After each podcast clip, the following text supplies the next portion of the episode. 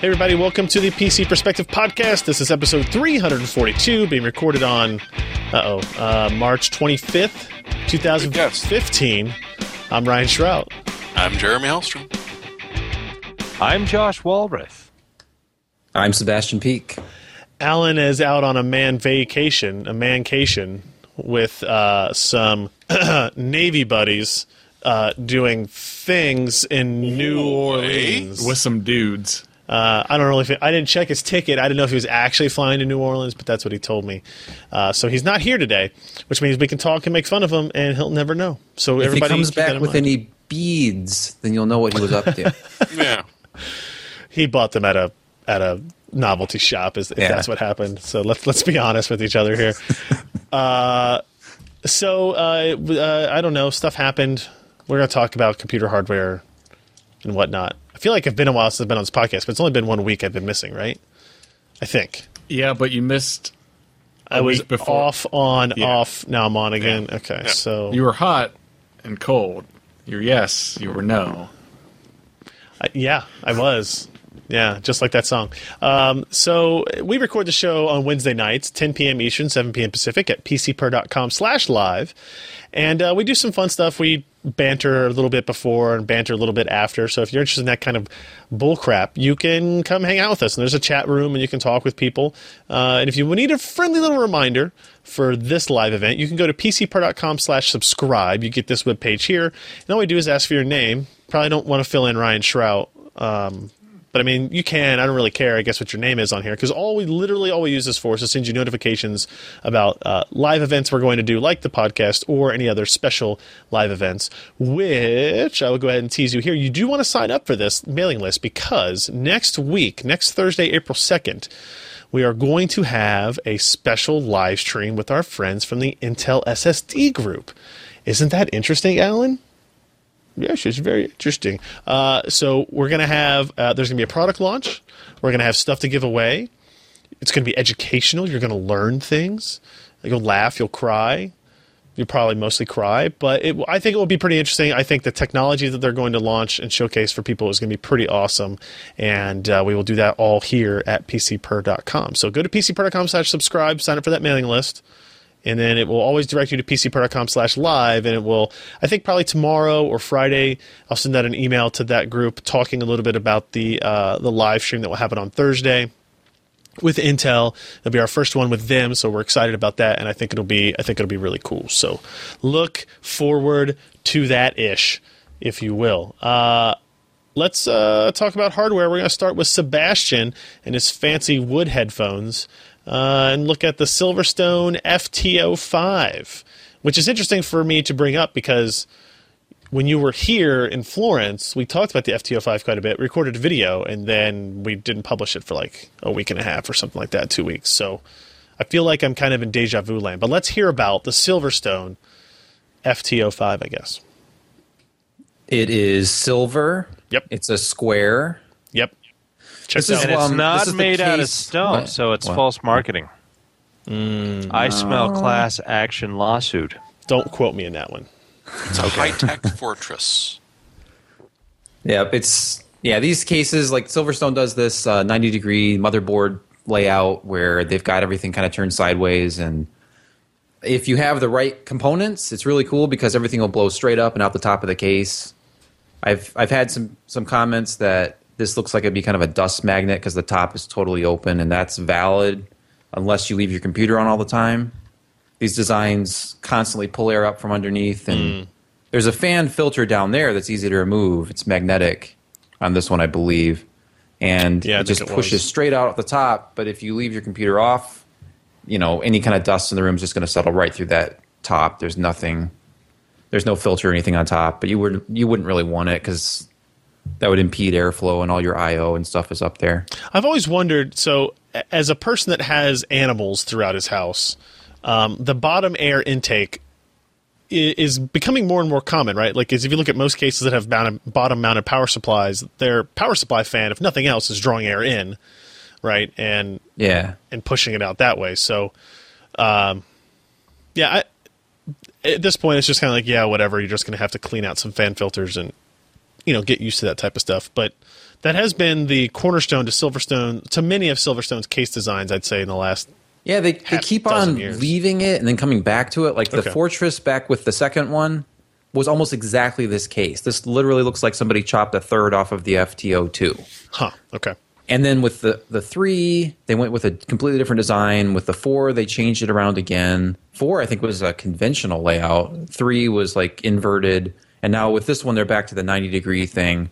And it literally matches the inside of the Raven. The new Raven 5, the RVO5, is exactly the same as this case internally. Okay.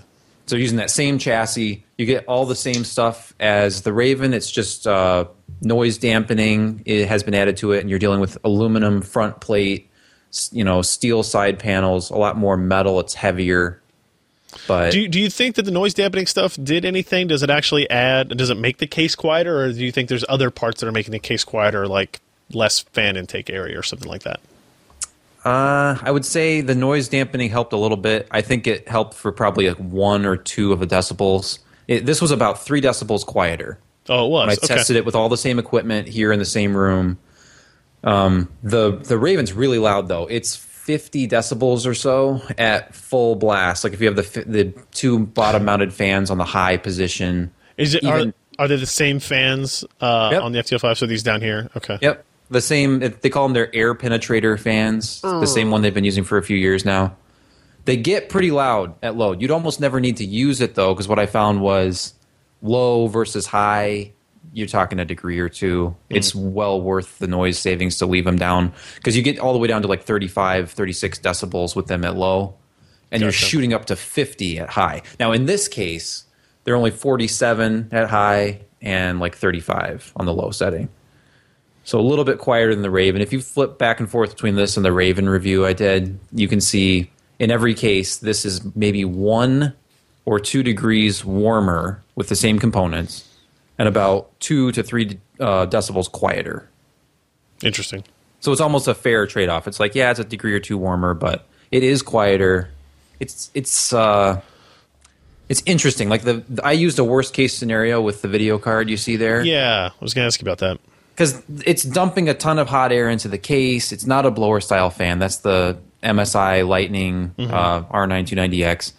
The fins, a commenter correctly pointed this out. Like the fins on this are running the wrong way for the cooling system. So it's perpendicular to the expected airflow. Right. And so the bottom fan, which was pushing a lot of cool air right up across the video card, was just hitting that first fin and kind of going around it. Mm. It did help push some of the hot air from around the inside the case, but yeah, I mean, ideally, like you've got these 2 fans, they're blowing straight down onto the heatsink. It's kind of just expelling air kind of into this area here, and I'm sure that fan moves some of that up and out, but. It would seem to be more. It almost looks like ducting would be a good idea in this thing. It might be. I think like a blower-style GPU fan makes more sense here, right? Because it would be expelling heat out. You're drawing it up. It's with a natural. As I'm told, it works with the natural tendencies of heat. Yes. Going up, but convection or something. I don't know, science or crap. Whatever the word is. Yeah. I remember I had a FT02 a few years ago, and I was playing around with overclocking 5870s. Yeah, I had a pair of 5870s at 1 gigahertz, and I don't remember what voltage I was running, but I had them in that case with the fans on high, and they were at reasonable temperatures. I just remember being impressed by this particular case. If you're using blower style. And those were the stock coolers on those video cards. Right. And then I was using a Noctua cooler and I'd specifically positioned it so it was also blowing up, and the fans were assisting with the CPU cooling, which actually helped a few degrees. And even with my Corsair H75 cooler in this thing, it was noticeably cooler with the fans versus without in this case. Interesting. Yeah, I can see that here. You see the fan temperatures are lower with high fans versus low fans, right? Yeah, so it does help. Like if you're just trying to squeeze the most you can out of coolers you already have, or out of blower-style video cards that tend to run hot, this will give you a little bit of a boost. I think the big question, kind of the question that was left with this review was, it looks really nice. It's got an interesting layout because of the 90-degree motherboard thing. Mm-hmm. But you can get that from the Raven, and the Raven's about $50 less. How much will this run you, the FT05? The one with the window there is $185 on Amazon. Yeah, the one without goes for like $175. I guess this is an aluminum case cost issue, a lot of it is, right? Yeah, it's like a hybrid case. There's steel and aluminum. Okay. I mean, so a little bit of it might be materials. I struggled with that part because if this was $149, I'd be like, yeah, this is really nice. That's kind of high still, but you can justify it with the build quality and with some of the little features. But once you go 160, 170, then 180, 185, it becomes pretty hard to justify. Right. Yeah, that's fair. Well, there you go. I mean, if you're interested in this case, if you've not really looked into a 90-degree angled case, the FT05 is an interesting design. And when you had it here, I liked it. I liked the way the build quality felt, right, moving it around. And it looks, if you look at this last picture here, you can see the back of it. It seems like you can get a pretty nice and easy, clean design out of it. Oh, so, yeah, it's very easy to build in. Yeah. Cool. All right, up next, we're going to quickly mention Lee posted a review of a brand new EVGA power supply line, the Supernova 550GS and 650GS gold-rated power supplies. Nothing too dramatic here. We're essentially looking at kind of a lower-cost series, but gold-rated. I think we're looking at $89 for the 550 and $99 for the 650-watt variant. Fully modular is what we're looking at here as well. Yep. So, and if you scroll up there for a second, they've added a new feature. Mm-hmm. You know the eco-friendly, the fans don't spin up until it hits a predefined temperature, and then it slowly ramps up. Okay. Notice how they put that on the inside of the PSU. Huh. Is that less useful then? Well, it'd be nicer on the outside if you had to switch back and forth between the two modes than cracking the case open to reach inside. You think I've seen that on the outside. I think before. You might confuse it with the main power switch on the outside. I wonder why they did that. I don't know. I really don't know. You get a reasonable 5-year warranty with it. They actually turned out to be pretty good power supplies. Again, we were kind of launched this along with the release here, so it's all kind of new information to me. Man, I love the inside. Look at that. One giant cap. That is a super cap, you might say. And then some giant copper coils. How much is that copper worth, Josh, you think? At least 57 cents on the black market. 350. So they did get a silver award, continuous output at 50C, no issues, excellent assortment of fully modular cables, and they're in the flat ribbon style, which I think looks nicer as well. But not compatible with Supernova. What do you mean? Their software. The EVGA software called Supernova that allows you to control it directly digitally. Yep. This Supernova PSU is not compatible with it. It's a bit of a branding issue. Yeah, I could see that being a bit of an issue. On the other hand, it's a GS as opposed to one of the X's, so it's lower cost, it has less features. Because 650 for under $100, not too bad. Right. Yeah. There's just so many power supply options out there right now. It's definitely really. Have you ever scrolled through Newegg and looked at how many products and manufacturers there are? The no-name power supplies. I only buy cases that have power supplies that ship with them, so I don't really have this issue. I haven't had any. I haven't had a computer blow up in almost 9 months. Thank you very much. That's not even true. That's not actually true. Watts is enough for anyone. I thought I killed one off a side tangent. I did think I killed a system like yesterday. My case sits on the floor next to the desk, underneath the desk, and I was plugging in a USB card reader. Thank you. And I happened to like right as the metal of the USB plug touched the metal of the USB port on the front of the case, I felt and heard a little bit of a spark, a little bit of a static shock, perhaps. System shut off immediately. Not like a blue screen, not like anything, just off. And it wouldn't, and like I turned it off. It sat there silent for about 30 seconds. Yeah. I I sit there in silence with my mouth literally agape, staring at it, trying to think of how much stuff I was working on that I hadn't saved. Because I was working on a story. I was like, oh, I need this one last picture from this USB. Oh, no. So I don't really know what the fix is for that, other than maybe like buying a humidifier or also. Well, what you do is you touch the external case before you plug in the USB. Honestly, I thought I had done that. I had tried to make a habit of that, of like. Did you lick it? Maybe. Maybe. I make a habit of kind of like reaching and touching things, like the legs of the table or whatever. I don't know. It was very discouraging. It turns out I didn't lose very much data, but, you know, sir. We're also going to quickly talk about the OCZ Vector 180. This is an SSD review that went up today. Alan posted. I don't have a little sample here, but it looks like an SSD. It is the next iteration in kind of OCZ's self-branded, self-built controllers. This is the is this the M00? I think it's the M00. Yep.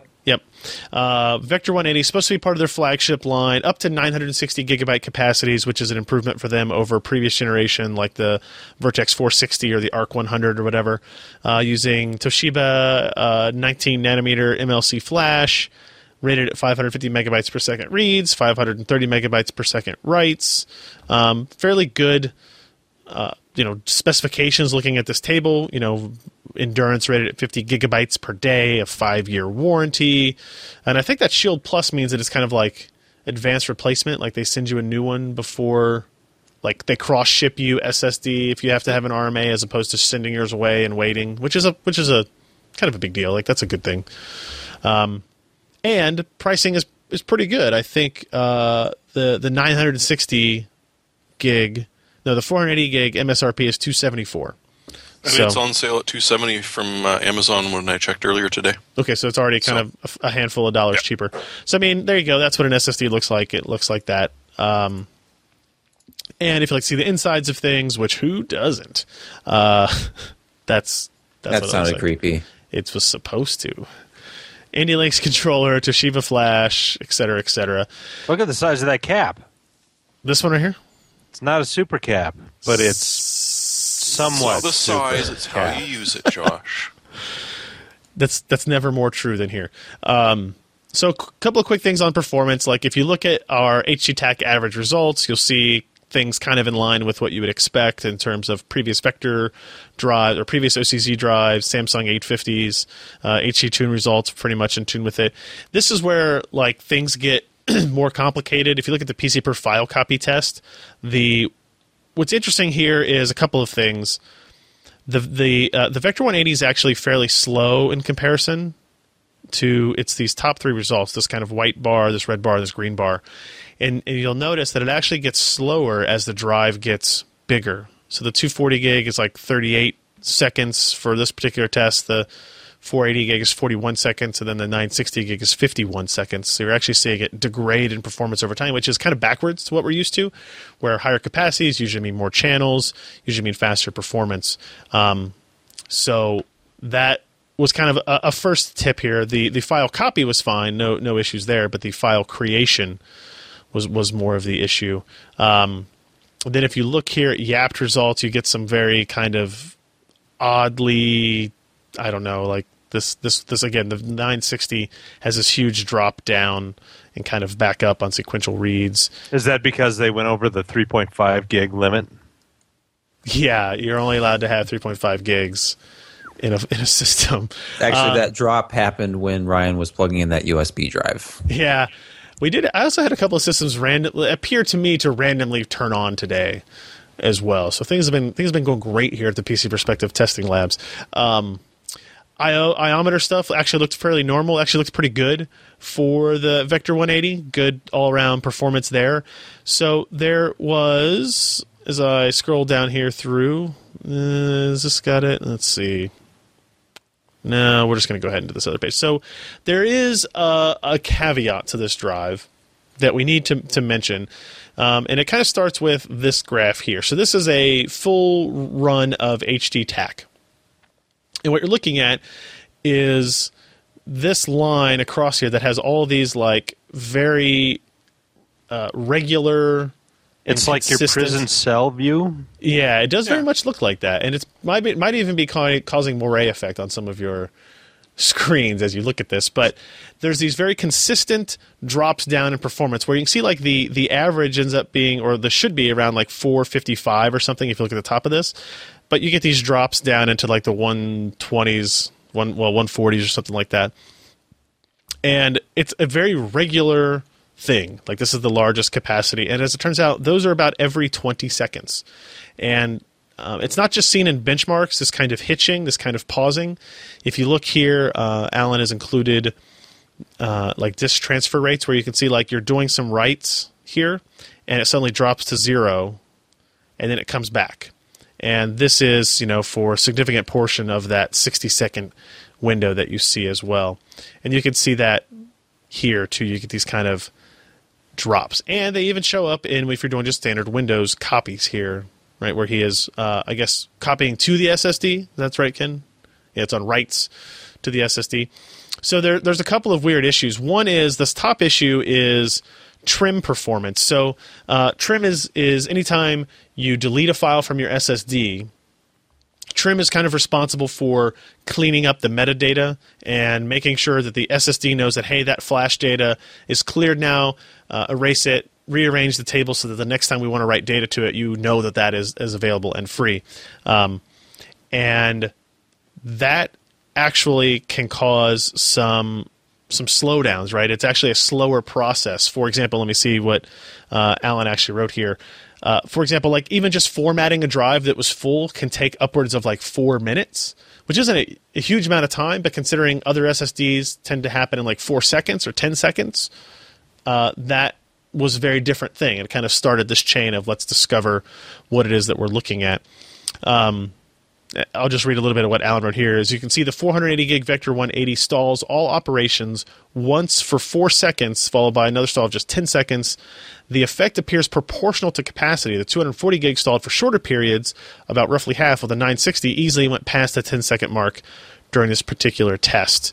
And we get a similar kind of write hitching as well. And the answer from OCZ on this, because to be honest with you, like we knew about this result for at least a couple of weeks, and we sent them back some feedback, and they gave us another firmware, and we sent them back some feedback, and they say that it is a characteristic of the design of the drive itself, and is a result of the firmware performing updates to its metadata mapping table and flushing the entire table out of DRAM into NAND flash, during which I/O throughput is impacted for very, very brief periods, and they basically say that this observable in larger drives where there's more metadata. It is observable in synthetic benchmarks, but there's virtually no impact to typical client-grade end-user applications and during real-world use. And there's definitely some truth to that opinion on it, to that viewpoint of it. But there are some instances where that's not true. Like if you have, maybe you've downloaded some movies to your SSD. Right, and maybe, you know, they're, I don't know, how big are Blu-ray rips now? 4 gigs, something like that. Is that a reasonable thing? Probably a little bigger. Maybe a little bit bigger than that, 6 gigs, something like that. So maybe you move that to your SSD, but now you want to move it to your external drive. So a move is actually a copy and then a delete. So once it deletes a 6 gigabyte file, there would be some period of time where your system would no longer be able to function in terms of writes to the drive. Maybe that's 10 seconds, maybe it's 15 seconds, depending on the capacity of your drive.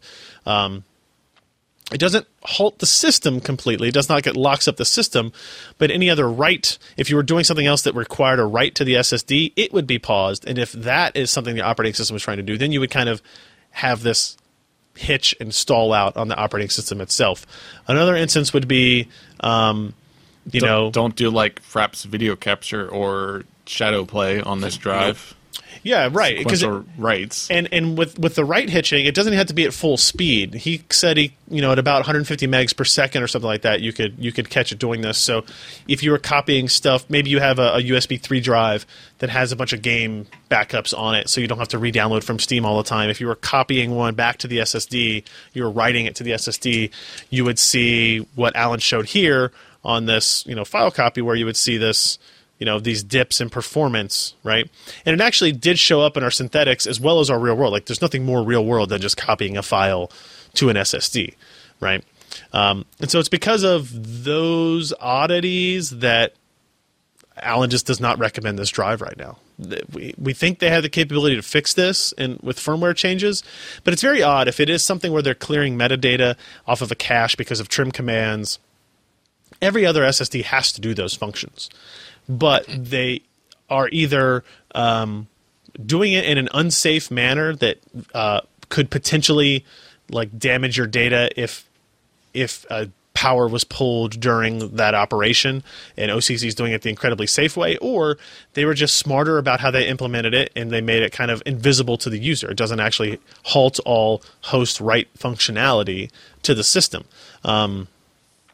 So even though performance is reasonable, the controller seems fine. You can get a 960 gig drive for, you know, roughly $500.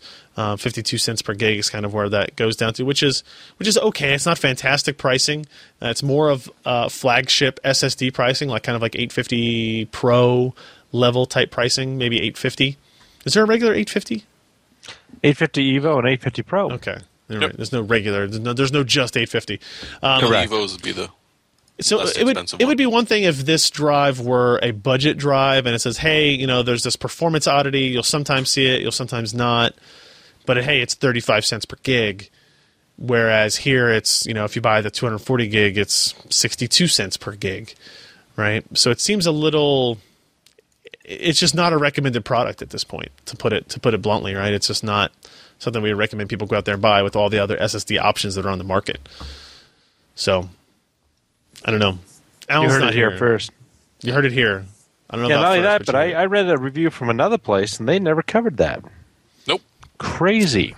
Well, the thing is if you look at the synthetics, like if you only read the average result at the end, you just think it's like, well, it's like 5% slower than I expected it to be, because those write speed hitches every 20 seconds, or, you know, they last about 1 second, so you get about 20% less performance, right?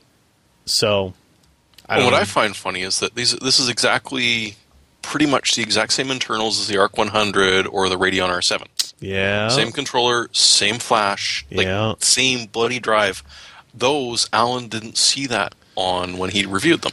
So as it turns out, he might have seen them, but we didn't recognize it. Based on the controller like performance, you didn't notice them as much. Like the HD TAC kind of like dips that we saw were much shallower.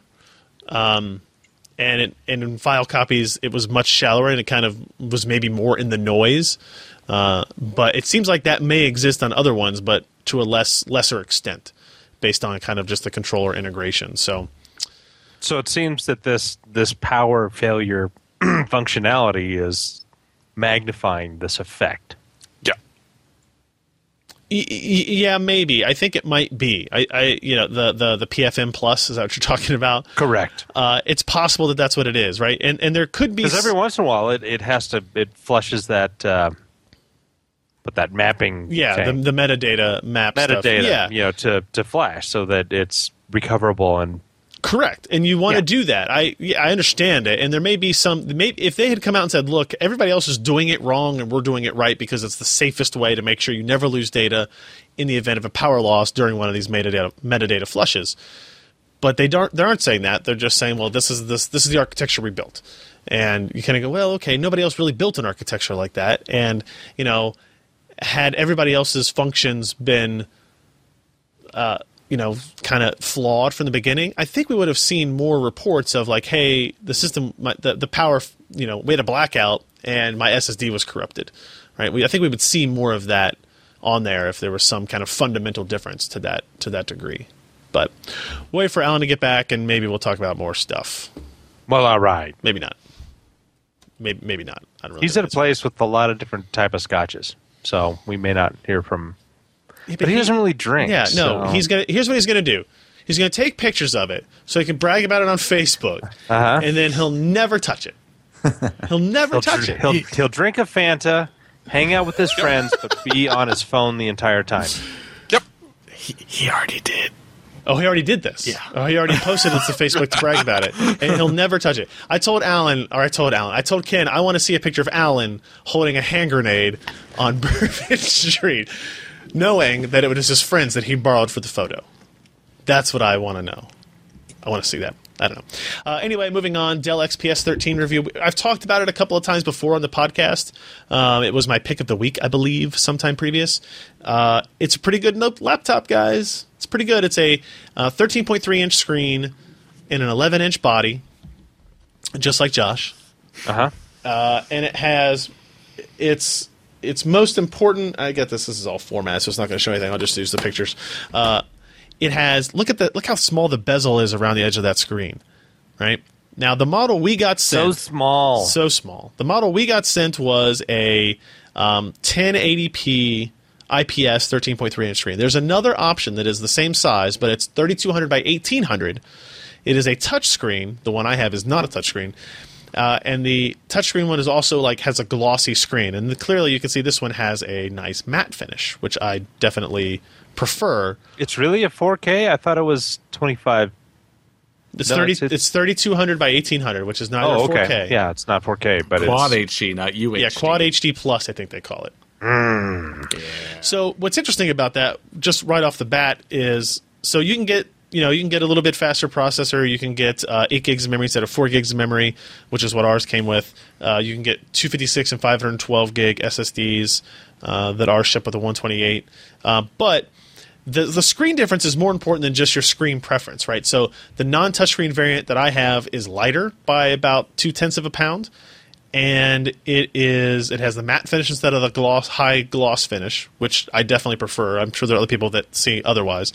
The high gloss screens definitely have better color; they tend to pop more. But I'm willing to sacrifice that, and it also is way more intense on your battery life. As it turns out, pushing 3200 by 1800 versus pushing 1920 by 1080 from the GPU actually has a significant impact on how long you can actually use the device, because they both have the same batteries. That's shocking. It was shocking to me. Who would have thought that it takes more energy to do more work? Correct, but I was surprised how much more. I think it was a non-tech that did an idle test, with both screens. They got both models because they're specialer than us, but they got both models, and I think they rated the 1080p version as having 5 to 6 hours more battery life than the higher resolution screen, which is insane, right? First of all, nobody uses a laptop in that style, right? Idle on a dim screen, whatever. But it was enough for me to know that I would definitely want the 1080p variant rather than the high res variant. The rest of the machine's nice. It's got a fairly thin design, 2.6 pounds. It's got this nice kind of aluminum finish on the top and the bottom. The insides is all kind of like a black rubberized plastic. You get 2 USB 3.0 ports, a full-size SD card slot, 1 mini DisplayPort output. Here you can get a little close-up of how thin that bezel is. They call it the Infinity Display. Actually, I think they only call the 3200 by 1800 variant the Infinity Display, but it's still pretty. It's damn nice looking. One of the downsides of a super thin bezel on the top is you get this webcam in the bottom left-hand corner of the screen. Looking up your nose. That's not a good idea. So it looks up your nose a little bit, and your hands are never not in the shot, right? If your hands are on the keyboard, they're never not in the shot. Well, you shouldn't be using your computer while you're Skyping with your significant other. Maybe you shouldn't. Maybe that's true.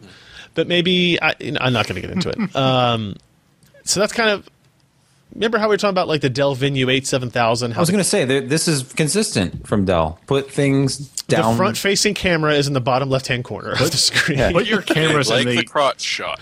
Make a great device. Put your cameras in the worst position ever. But you're right, Sebastian. The Dell Venue 87000 had super thin bezels along the top left and right, and then the bottom had a long bezel, a wide bezel with a camera and a poorly placed. It's like location. Dell's figuring out why no one makes super thin bezels on portable devices. They need cameras. I think this sacrifice is worth it, though, because the rarely webcam is unusable. It's not unusable. It might as well not have one. No, that's incorrect. It's not unusable. It's just dumb looking. They should make a really crappy webcam just so they can do checkboxes.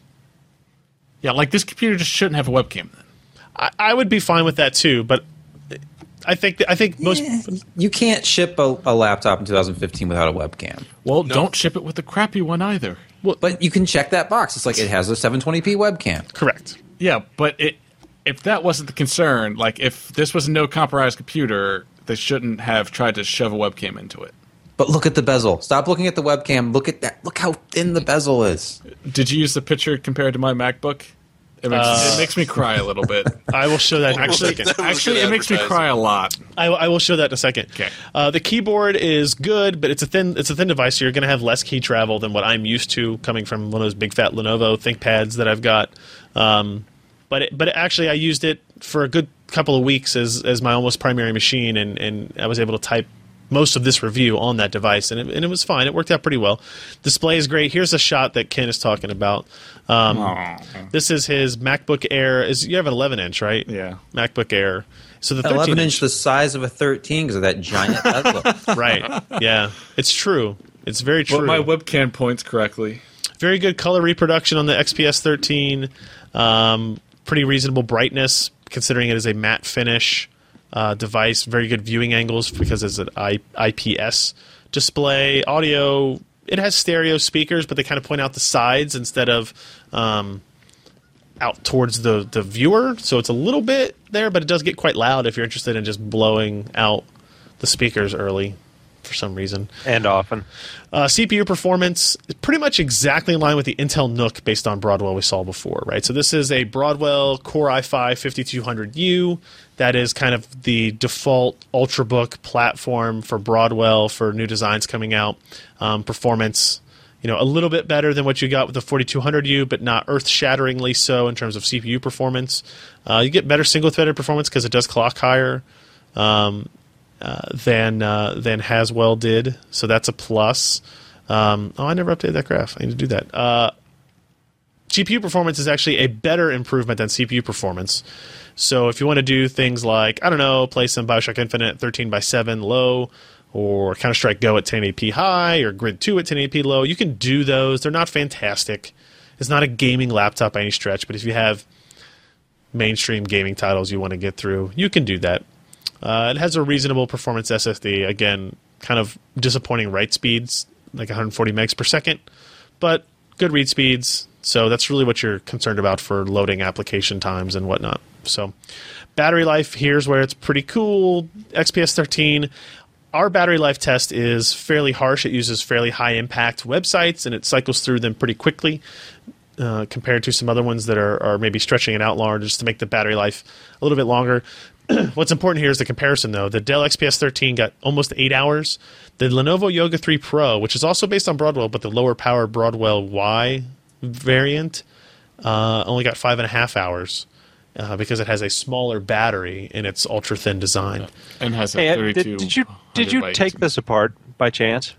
I did not, but I looked at iFixit take it apart. Well, what size is the motherboard as compared to like the new MacBook Air? It is bigger than that. It is for sure. Because the MacBook Air is using Core M. Or the new MacBook, rather, is Core M. Yeah. Right? And so is the Yoga 3 Pro. It's using Core M. This is full Core i5. So it's a little bit bigger because of that. It's larger. It is because it's got the mSATA on there, and then it's got the memory soldered onto the PCB on the reverse side. It's M.2, but yeah. What did I say? mSATA. Yeah, M.2. Yeah, not mSATA. Why do you ask? Soldered on, I bet too.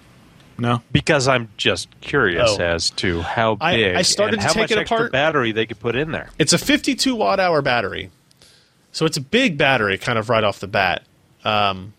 I did start to take it apart, but the clips were not being nice to me, and turns out I didn't want to break it because I just looked. iFixit had done a teardown, so I said, "Okay, that's good enough for me. I'll use that for now."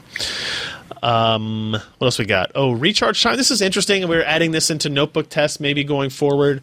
Is we test how long it takes to actually recharge the machine under a couple of different scenarios. Whether it's idle, which is where the screen is at minimum brightness, but it's still on because we got to record what the charge levels are, and then doing our normal browsing test at 180 lux screen brightness. And I find it interesting. You can get to 90% battery life in 101 minutes on idle, or 116 minutes while doing like a typical browsing workload. So in under 2 hours, you can get 90% of your battery life back which is pretty cool actually. So did this? What inspired you to do this? Your what? Droid Turbo? Yeah. So doing the Galaxy Note 4 review, I guess, kind of pointed me in this direction. Like, to me, that's becoming a more important thing, right? Is okay. I used this all day, but I'm getting ready to get on a plane. So how long do I need to charge it to get 5 hours out of it or something like that? And hence why we had like 50%, 90, 95, and 99% charge times. So I'm curious. People leave us feedback. Give me ideas on what you think is interesting out of that. Because also I will say some other outlets publish times to 100%, which is entirely useless because going from 99 to 100% can oftentimes take 30 minutes or some obscene percentage of the total time when that 1% is useless. It's just harder technologically to get that just like last little bit Explorer back in there. Download browser bar. Yeah, it gets to 99% so it's quick. It sits there. And it just sits there. So yeah, any feedback on that would be good. In terms of pricing, the model we tested was $899, which is pretty good for what you get, I feel. Now, is that the 4 gigabyte RAM model? 4 gig, 128 gig SSD. For my money, if I were to buy one, which I'm seriously considering doing, I would buy this one with 8 gigs of RAM instead of 4 gigs. And a 256 gig SSD instead of 4, and that's which runs to $1,100, right? Yeah, $1,099. So it's $100 for each of those upgrades. What type of SSD is in that? I've not looked at the iFixit. It's a Samsung PM851. Okay, so it's M.2. It's an M.2 SATA. Okay. Yeah, so it's okay. Like it's not anything special, but it gets the job done. It's like I said, it has fairly low write speeds, but 140 megs per second. Those sound like compromises. Yeah, no compromises. Did I say that? I don't know. Like, I don't think it was implied. No, I think Sebastian Peake usually says no compromises. Just look at the accoutrements that he surrounds himself with. It's true. It's true. I make sure to put everything of value in frame so I look like them. Better off than I am. So that's the Dell XPS 13. I really, really, really like this machine. Also. If you put that external webcam on it, like everyone's saying, think of how much of the screen it's going to block because you have no bezel to put it on. It's going to block like this is not. It's like a sixth of the screen you're blocking. What are we talking about? If you put an external webcam on that computer, everybody uses external webcams, right? But you have to on this laptop because no one does. Because the webcam sucks. You don't have to use it. It just looks odd. It just looks stupid. So if you buy this webcam, it's usable. You can't do the podcast remotely ever. Really? Because the webcam is in a terrible position. I just have to bring the laptop up, the keyboard up to eye level instead. Right. Yes. But I bring the C920 with me everywhere if I'm going to do something. Yes, but if you put a C9... webcams suck. But if you put a C920 on this laptop, it'll take up like a fifth of the screen. Because it has no bezel.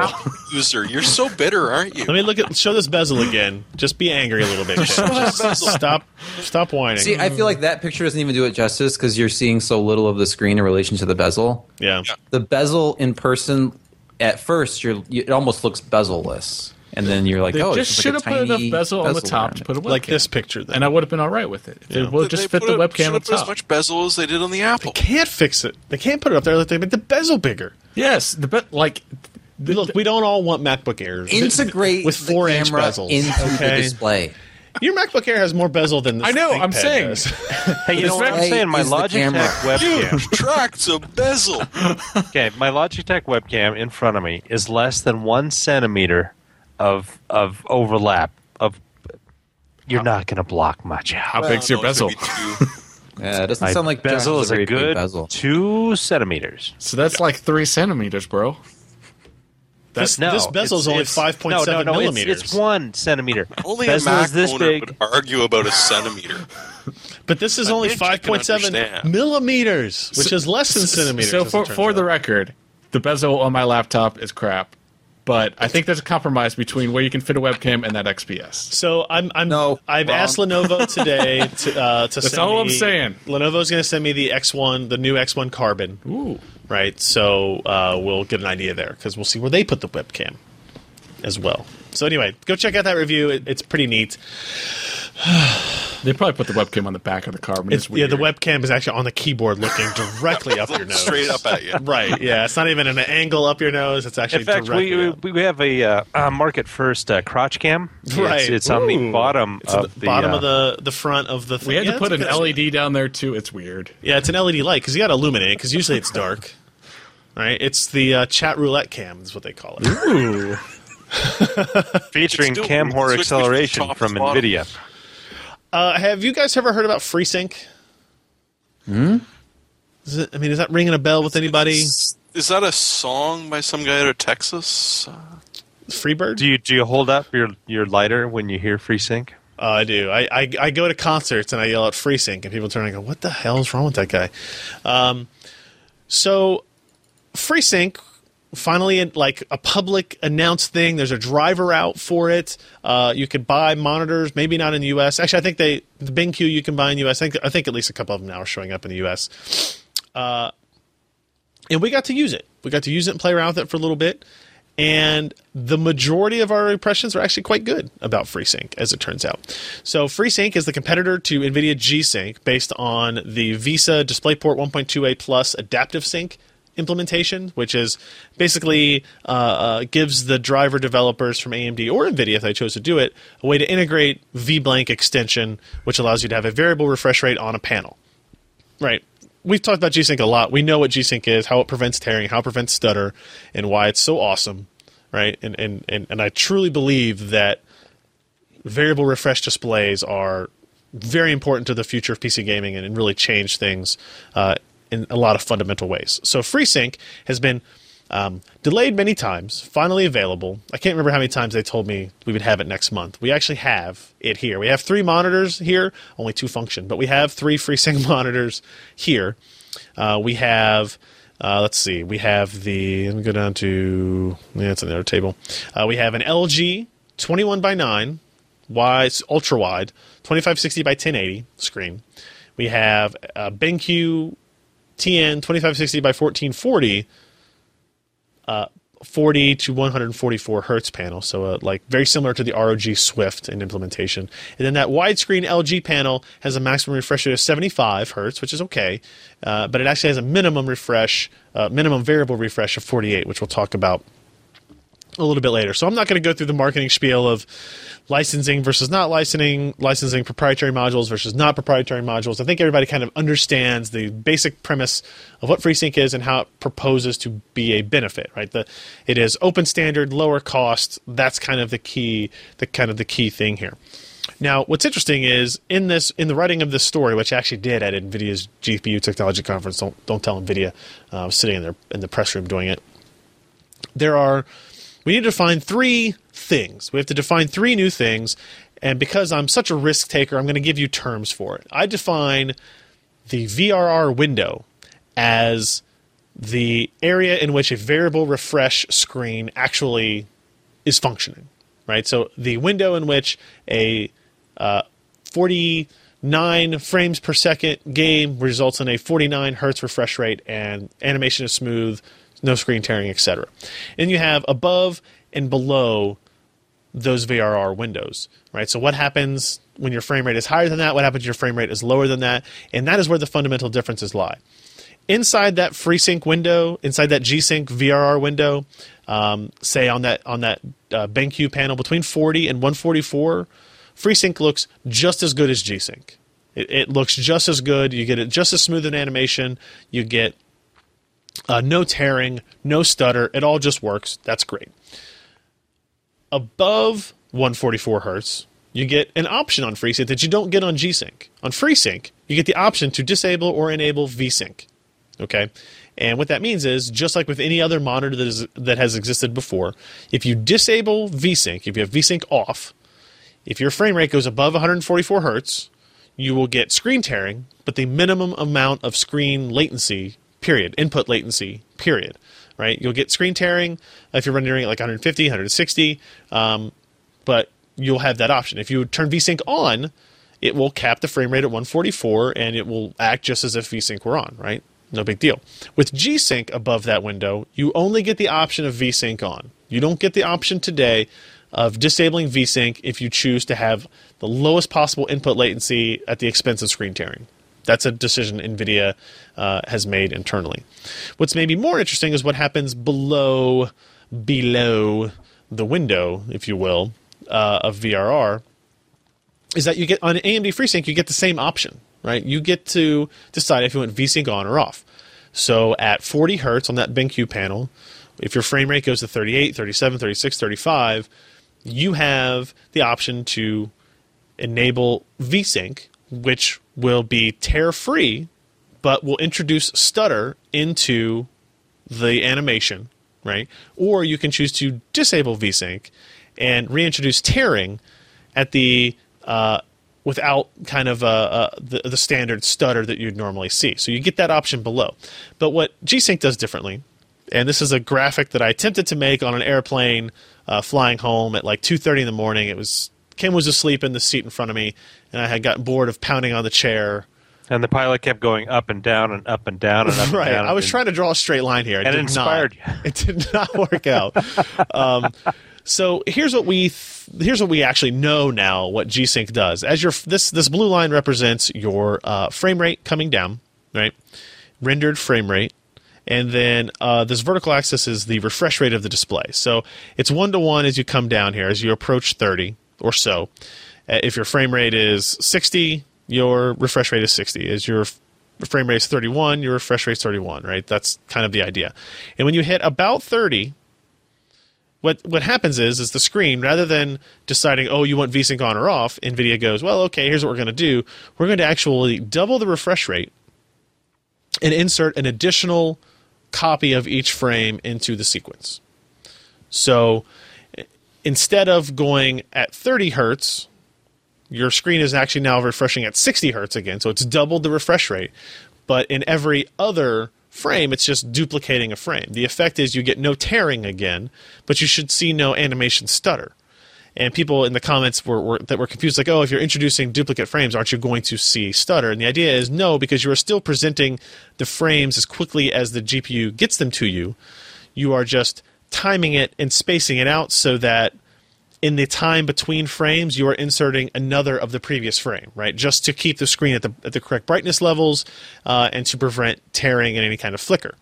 Can I throw something in here real quick? You can toss it. Go for it. Okay. So just... if you think about like the frame repeating thing, because that was brought up a few times, TVs that pass, like if you read any TV reviews, they talk about LCD performance and different aspects. One of them is Blu-ray movie playback, because Blu-ray movies are 24 frames a second. And a 60 hertz TV or a 120 hertz TV or whatever, like if it has a mode where it can display the 24 frames per second. Now, on 60 hertz TVs, what they always did was the better high-end models would have a 48 hertz refresh mode, which would then display every frame of a 24 frame per second movie twice. And the effect of that is actually to make it look completely smooth.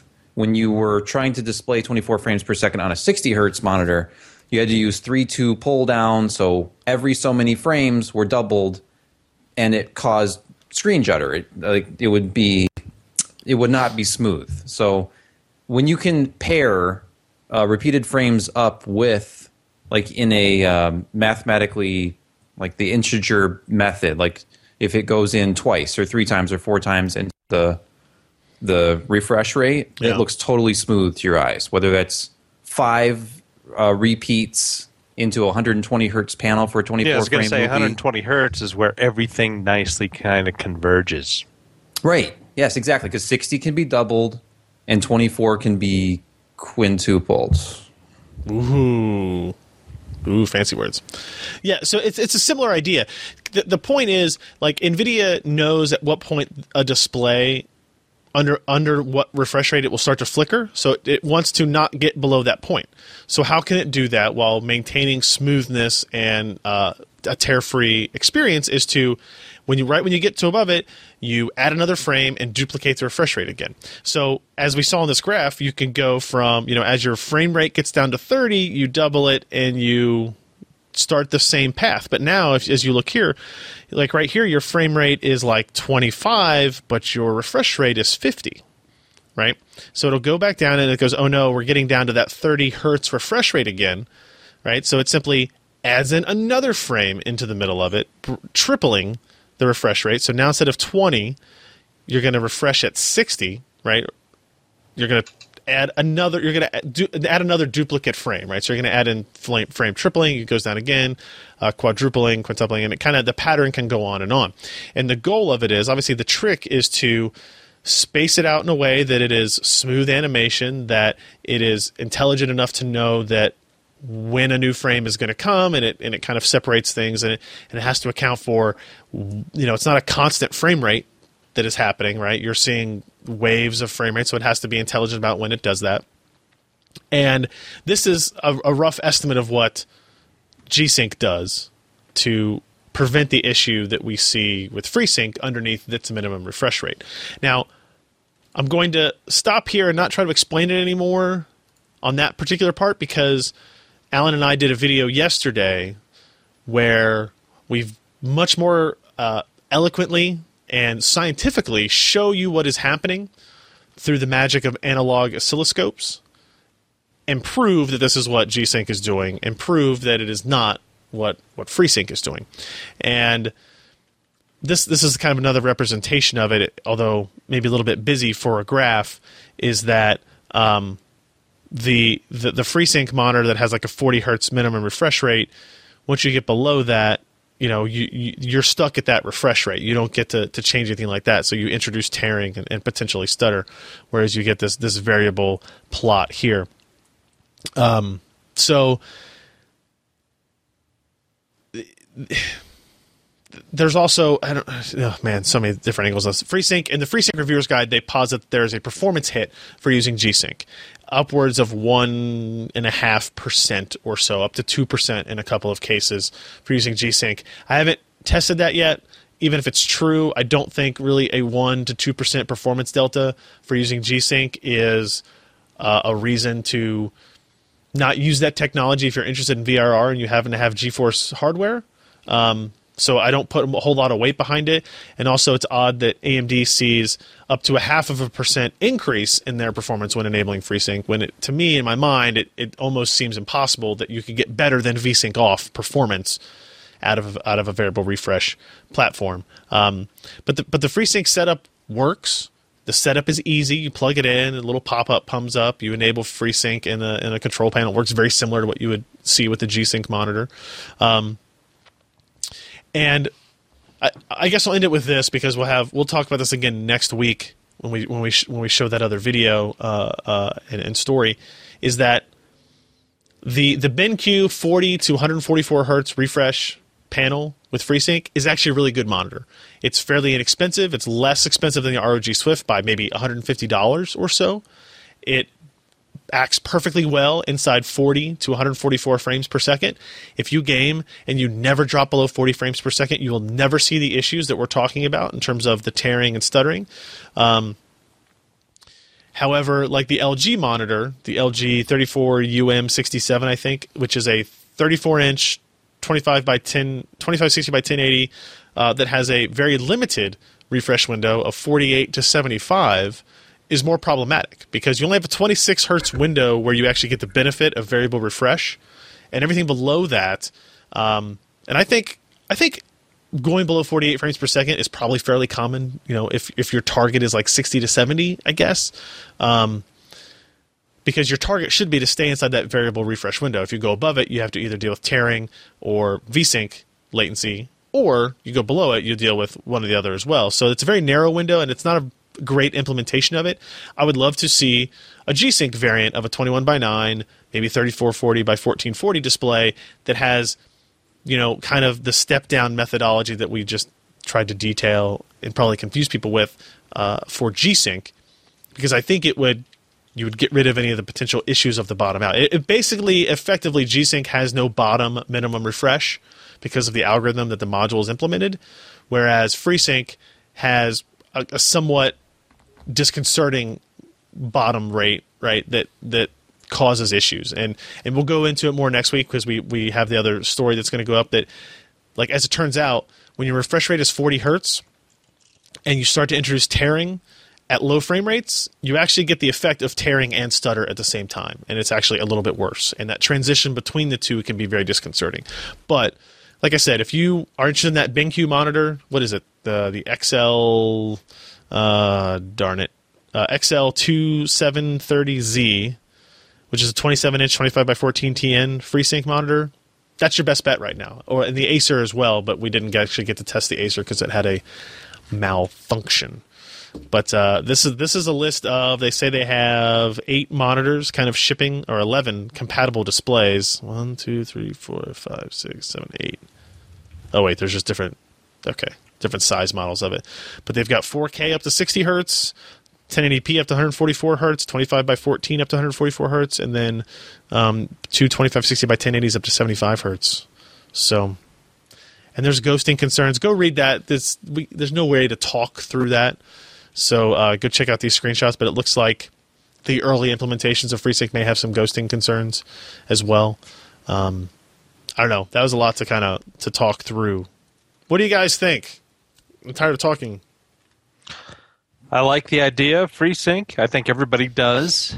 Hopefully... we will see other implementations that would add perhaps more features to it that would potentially get rid of some of these little issues, niggling issues that you see, but I don't know how you do that on the GPU side.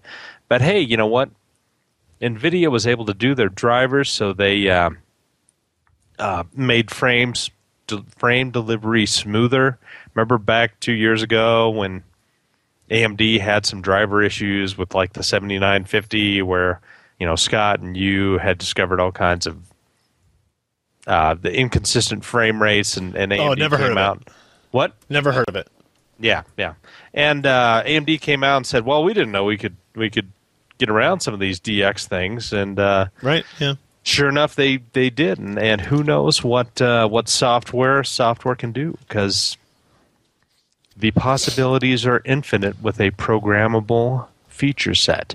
It's true. And in that video that we'll hopefully get up tomorrow, we posit that they could implement the same thing that G Sync does in the module in their driver, but it would be a more complicated and potentially problematic implementation of it, because it has to be very aware of all of the panel intricacies, and the drivers have to be updated every time a new panel comes out, right? Whereas with the module, it's kind of driver independent, graphics card independent within reason. So that's only logical, though. Interesting debate. Yeah. But it's not fundamentally broken. That's sort of the big takeaway from this. It's not fundamentally broken. It needs some work. I think they could fix it if they're willing to spend the time and development effort on it. I don't know. I think fundamentally it works fine. If you stay within that window, it works great. It's outside of that window where things get, you know, troubling, I guess, on the low side especially.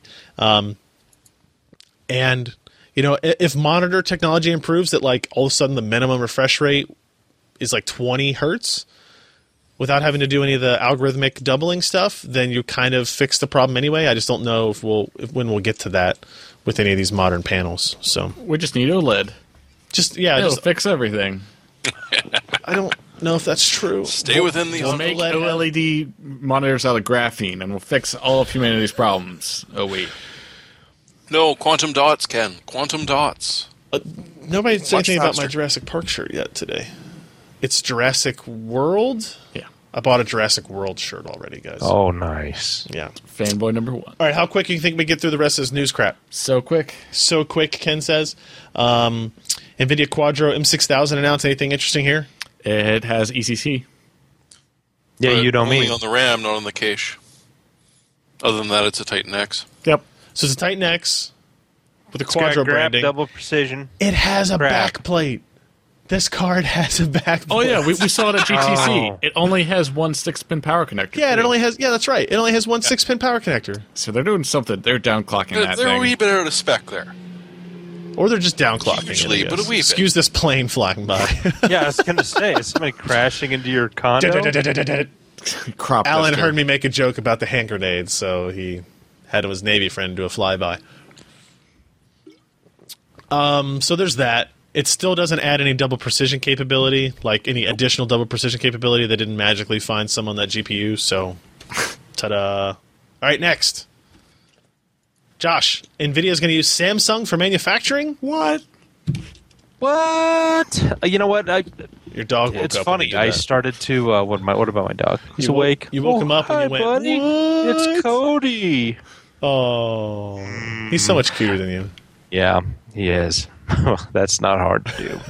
Ken's cuter than I am, and that's. Aw. Thanks. It's funny. I started writing a little article about why we're not going to see probably 20 nanometer GPUs and stuff. But hey, it leads into this. NVIDIA, in one of their SEC filings, mentioned that not only they're using TSMC, but they're also using Samsung. Now, Samsung came out, of course, with not very long ago a product that utilizes 14 nanometer FinFET technology on the process side. Technology? Namely, the product that will be powering the Samsung Galaxy S6. Never heard of it. No, and it's not going to be a very popular thing, and it's not going to be produced in the millions right off the bat. So first thing we know, this process works. Not only that, but it can do mass production of chips in the millions, which is a good thing. So what chip do you think NVIDIA is making on this? Nothing right now. What do you think they're going to make on it? A GPU or a Tegra? It depends. Cool answer, bro. I know. Okay, here's the deal. We're looking at, let's take a look at TSMC. Let's do. They've got a 16-nanometer FinFET technology, but it is only aimed at low-power type products because at the state it's in, it can't handle or really large designs and do it effectively. Is that because of leakage? No, it's not. Leakage. It's more a power delivery issue. So basically, you've got a large mass of transistors and a big die, and the power needed to get all of those transistors to switch in a reliable and fast manner, it scales logarithmically.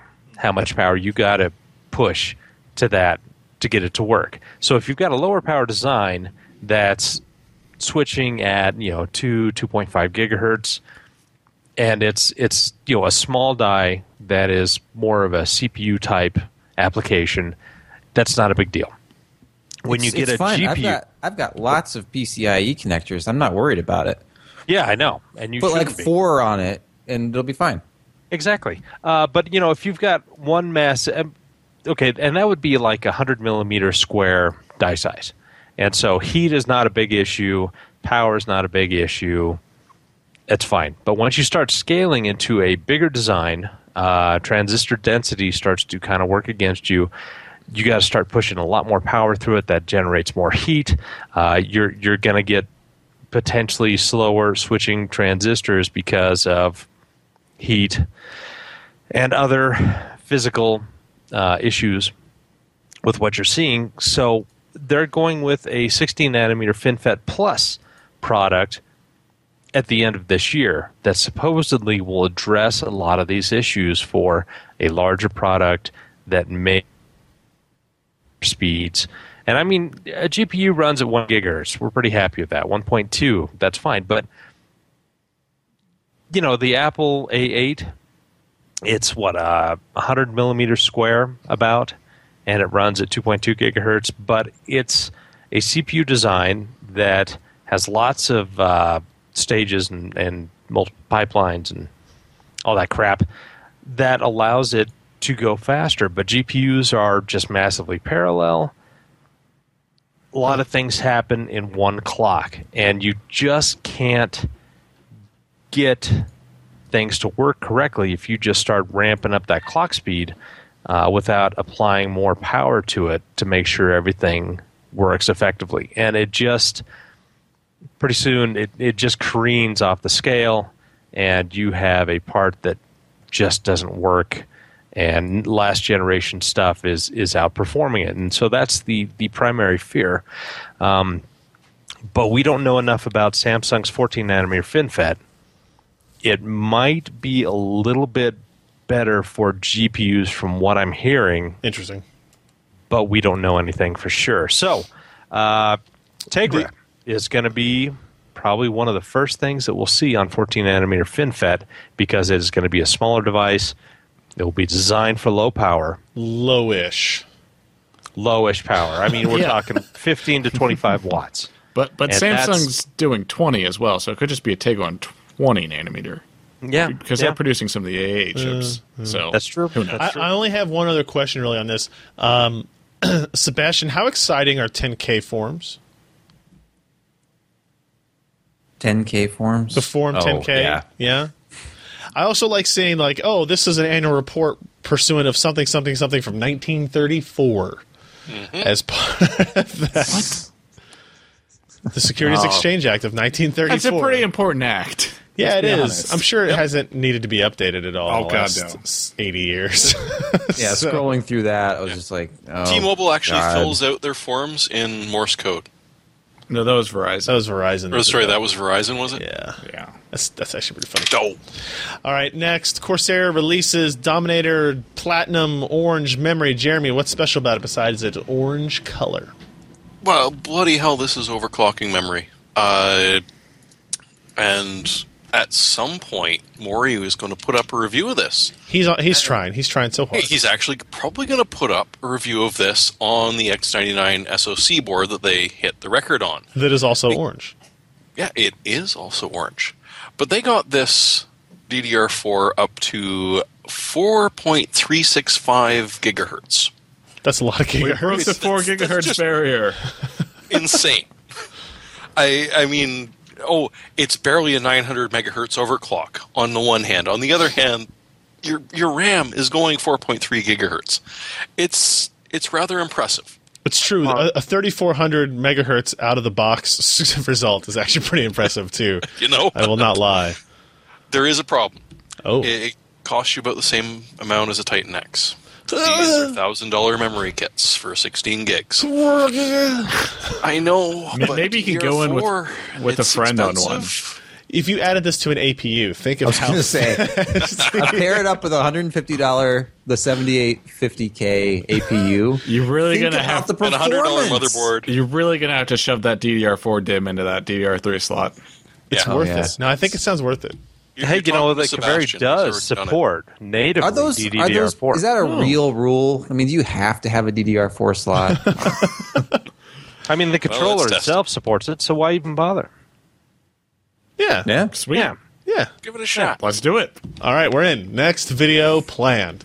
All right, in our final news story, MSI releases a new AM3 Plus motherboard, this time with added USB 3.1.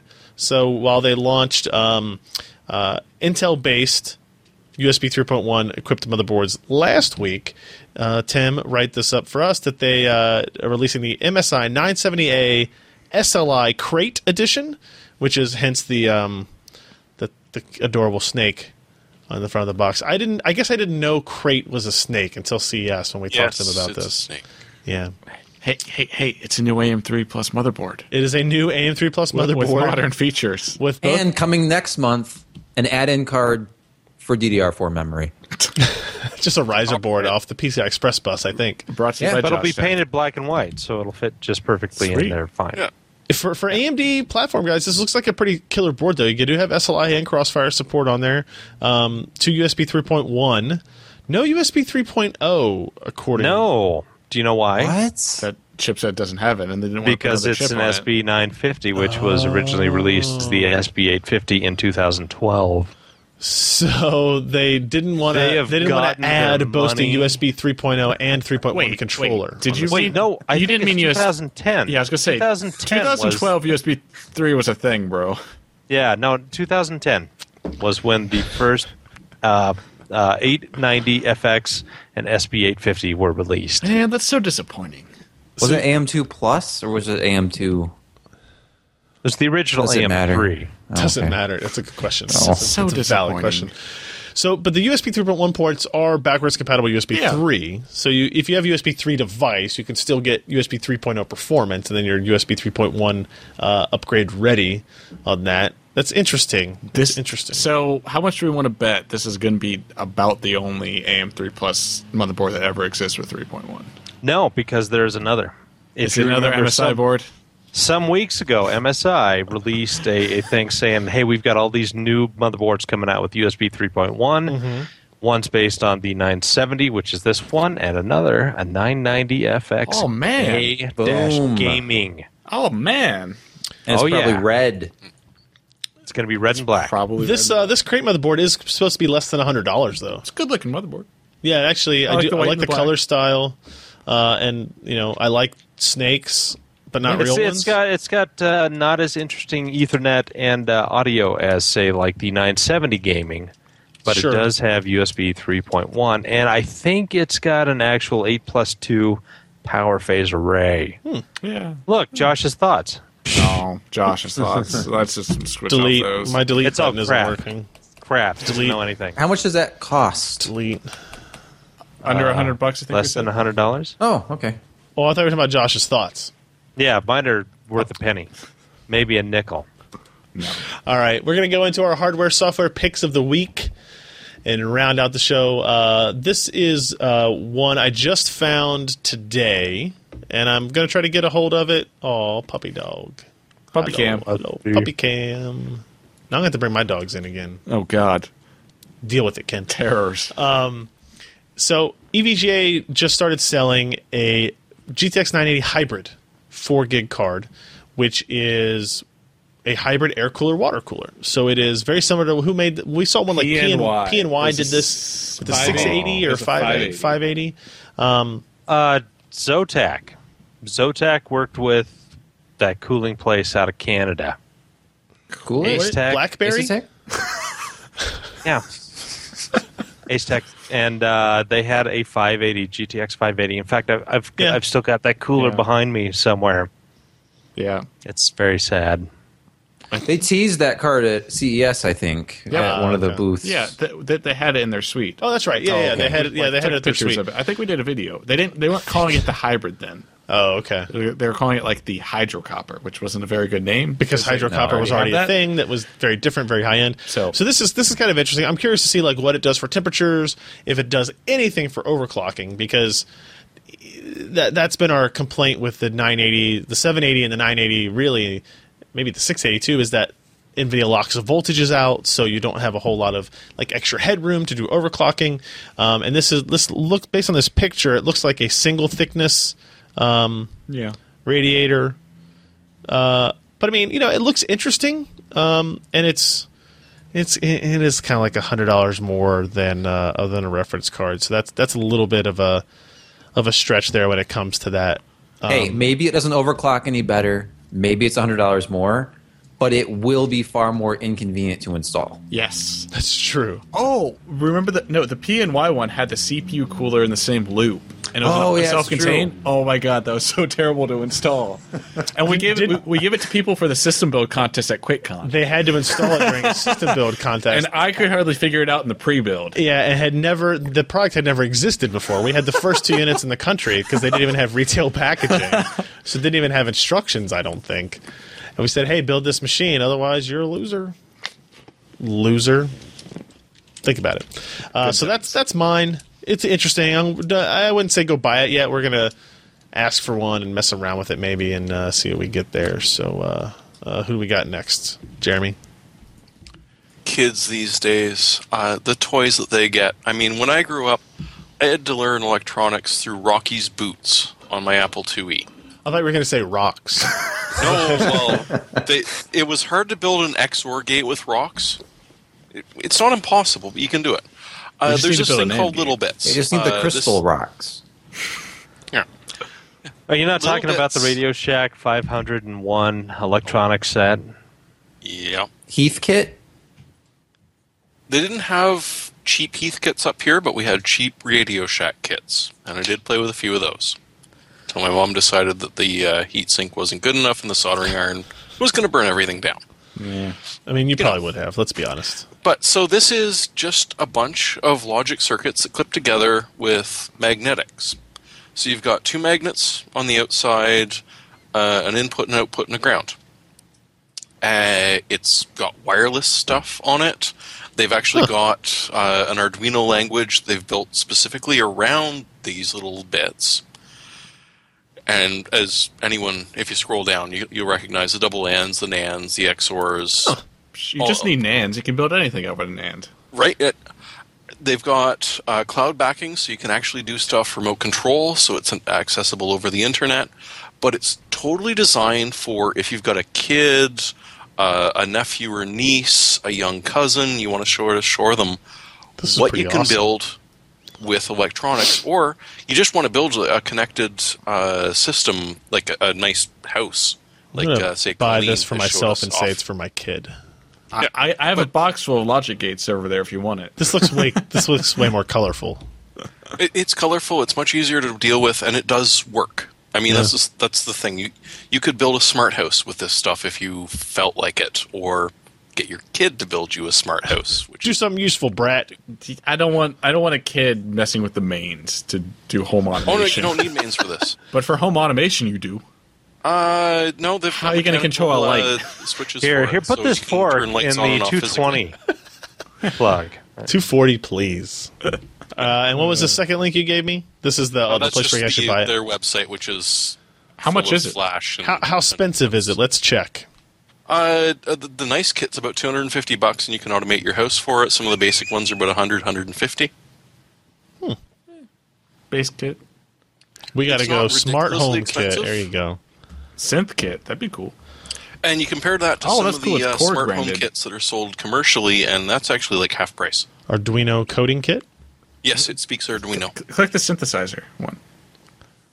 Does it? Which they actually had Korg. Yeah, that's cool. That's really cool. Powered by a 9-volt battery. Yeah. No, but they literally had Korg engineering help them with this. That'd be a cool project. Cool little thing to build if you're a kid. Can we control our lights with this kid? Oh, probably. Oh, yeah. Look, it's that guy. I know that guy. He's like the king of Switzerland or something, right? Yeah. He owns all the banks. That looks pretty cool. I'm so jealous of kids and their toys these days. You can buy it now. You're allowed to. Like, as an adult, that's the great thing about being an adult is you can buy whatever the hell you want. You don't have to wait for some parent to say no. Bring you down. I just need the time to play. Really? No, the bank is now my parent. It can tell me no. Yeah, that's probably true. But you can lie to the bank. Can I have this? No. You can lie to the bank. That's a good point. You can do that. Who do we got next? Josh, what do you got? Me. I don't know if this may have been mentioned before, but someone posted this in our HipChat chat today. Hip chat. It was Alan. Hip chat. No, I think it was Ken. And then Alan said he's going to buy one. Nope. It's one of the first of the official IPS 144 hertz G Sync monitors. It's a little pricey, but you can get it for 10% off if you put in the code JoshTech. JoshTech.com. No. That's going to be my code for anything we pick. Seize the idea with capitalization throughout. Seize the idea. We actually had one of these sitting on the floor behind Ken. We plugged it in and used it for a bit. We did plug it in to verify refresh rate changes via oscilloscope. But and it's really IPS? It is really IPS. Yeah, I know it is. It looks really good. The case, the build quality isn't as good as the Swift, it's not as cool. Swift is really good. Yeah, it doesn't have nearly the build quality of Swift, but the Swift was exceptional in that regard. And this Acer one is kind of built like all the other Acer laptops we've seen recently, like the 4K and the 1080p. It kind of looks the same and feels the same, which is unfortunate because it's not bad. It's just whatever. But once you set it up and you don't touch it, it's just like it's one of those things where if you have a desk that has a slight like wobble to it every once in a while when you touch it. And you see the monitor, it'll reverberate it. It'll make it a little bit worse than it would be if it itself is a little bit wobbly. That's kind of disappointing. I don't know if that's the case with this monitor. I'm just saying it's something to look out for. But I think this is the new best G-Sync monitor, right? It's basically exciting. It's basically ROG Swift with a better screen, right? In terms of IPS quality, and it's about the same price, right? And the ROG Swift still sound for like $750. Or something like that. I think it's a little more expensive, even. $770. Hovers at like $8. Well, didn't we just point out to Alan that it was a little bit less than that recently? Something maybe. Like that, so Yeah, and it has a super cool model number of XB270HU BPRZ. Yeah. And the BPRZ is actually an important part. It's not just like burps, which is what I thought at first. Right. Last but not least. Well, I mean, maybe least. We'll see. Sebastian? Probably least. And least expensive. Oh, there you go. Where is it? Turbo. Mike, turbo. We were talking about charging earlier. Turbo charging for your phone. Okay. Anker has a $20 18-watt turbo charger. It's Qualcomm's Quick Charge 2.0. If you have a phone with a Qualcomm chip in it, or as Ryan discovered, if you have Samsung any Galaxy modern phone Note that supports 4 does Quick Charge. Yeah, yeah. Like my phones, I have a couple of Motorola phones here. They charge up in 2 hours from 1% to 100%. It's a substantial change when you go into the world of turbocharging a phone. I've become far more irresponsible now with my phone. Yeah, I run down to 1%. Oh, whatever. Charge it for 15 minutes before I leave to go somewhere, and I've got 2-3 hours of solid use out of it, maybe more. I have one question. Do the prongs fold in on the Anker charger? I'm not sure because I don't. Because they don't on the Motorola. No, they don't. This one doesn't. Like $35. I don't know why they wouldn't make the. You think is there some foldable? Why wouldn't they make these foldable? Is there some connection quality necessity to get 18 watts out of a charger? I can't imagine it. No, I mean Apple. All of the MacBook chargers fold. Yeah, I know. It does seem odd that this one doesn't do it, and neither does my Nintendo 3DS charger right here. It folds. What? Well, he didn't buy a new 3DS because he wouldn't have gotten that. No, I had to buy it separately, and yes, I do have a new 3DS. You like it? Is it good? It's really good. Damn it. Anyway. Higher resolution screen. It's got the XL size screen on the body of the original 3DS. I have an XL. I have the XL with the Legend of Zelda gold Triforce in the back, so eat that. See? It's lots and lots of screen. What are you playing? Okay, doesn't it... My wife was playing Mario Party. I have... sure she was. The Force... Oh, what is this? Sure. Link Between Worlds is the new Zelda game. Yeah, it's a good one. It is very good. It's hard. Yeah, if you're 7. Oh, yeah, well, I don't... Snap! I do agree. I think that's an important pick. If you have a phone capable of turbocharging, you probably already have a charger that came with it? Probably? No. Not necessarily. Really? Like this little Moto E right here. Yeah. Motorola doesn't include it with their phones. Like the Moto X even? No. My Moto X, I had to buy it separately. The Nexus 6 comes with one in the box. That's a Verizon phone. That's not a Motorola phone, really. Nexus 6. You are worse than I am. I mean, you've got so much stuff with enhanced reach. I've got some stuff with enhanced reach for you too, Josh. Mm.